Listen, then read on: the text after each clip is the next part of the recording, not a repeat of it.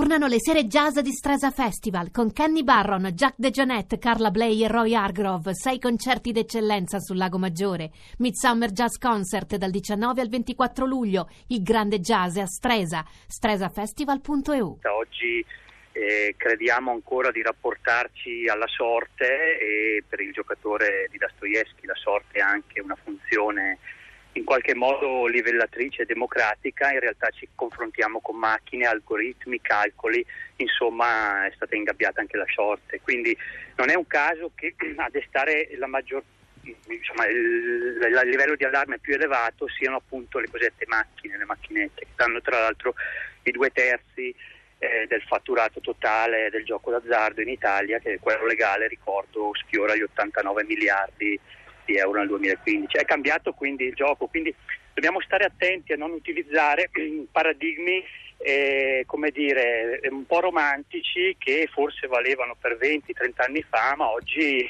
oggi, sui territori vediamo non valgono più.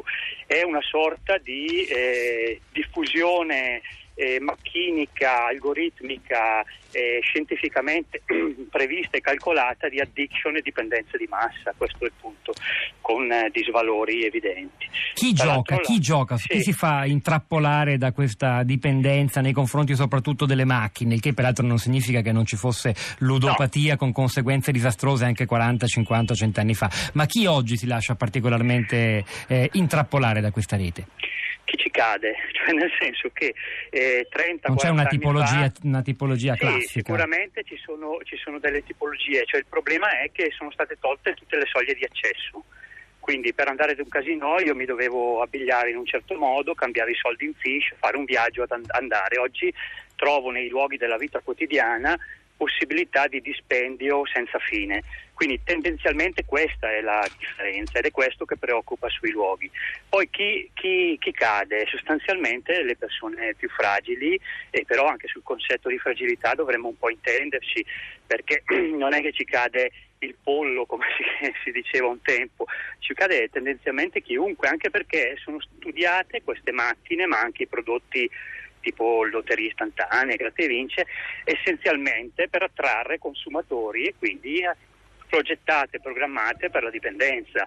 Eh, una studiosa americana dell'MIT, Natasha Daushul, parla di addiction by design, cioè dai colori, dai suoni, tutto mm. è fatto per attrarre alla dipendenza, che è il fine primo e ultimo di questo business. Più dipendenza c'è, più cresce il business. Se è un business come un altro, come diceva il precettore di Dostoevsky e anche il, il, neuromarketing e il marketing fanno la loro, la loro, parte nella costruzione della gabbia e questo è il terribile. Direi che qui più che di esercenti noi dobbiamo parlare dei concessionari di Stato, che sono sostanzialmente delle multinazionali eh, in mano a fondi, a fondi, speculativi esteri, alcuni hanno sede in Lussemburgo, altri hanno sede, eh, una famosissima sede a Londra, addirittura eh, escludono eh, legalmente, ovviamente, eh, legalmente il fisco, però sostanzialmente si è partiti nel 2007 con l'attestazione di appunto uno scollegamento di alcune macchine non visibili ai monopoli di Stato, che sono l'ente che dovrebbe in qualche modo fotografare la situazione come per i registratori di cassa, per capirci.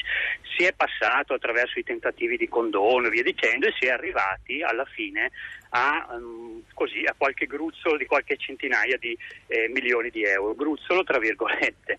Cioè, qui però il nodo è chiaro, secondo me. Abbiamo uno Stato che è addirittura inefficiente per quanto riguarda i sistemi di prelievo e tassazione nei confronti appunto dei suoi concessionari, ma è molto efficiente per quanto riguarda il prelievo e tassazione nei confronti dei cittadini.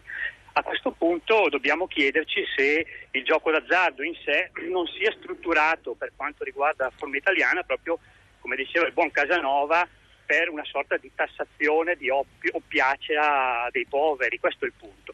Quindi noi abbiamo, mm. nell'immaginario è rimasta la questione della tassa, della, della, dell'evasione da 98 miliardi e nessuno poi può ben dire come è andata a finire.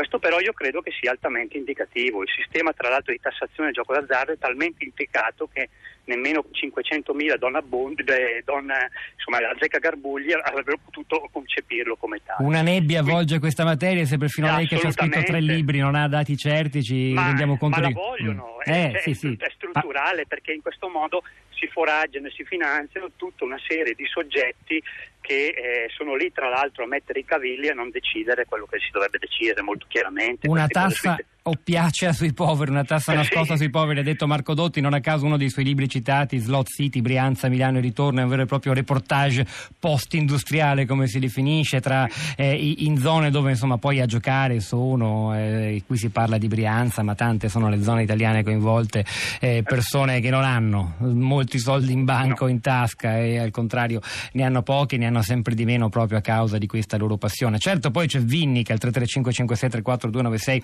la, la citazione del libro di Dotti come altro materiale che stiamo mettendo è sulla città di radio3.blog.rai.it se ci andate anche mentre ci ascoltate potete trovare se vi interessa la questione molti, molte indicazioni utili. Vini dice posto che si riesca mai a limitare fisicamente il numero delle slot in Italia che sono circa mezzo milione Dotti oppure il numero è da aggiornare 420.000. 420.000, poco meno.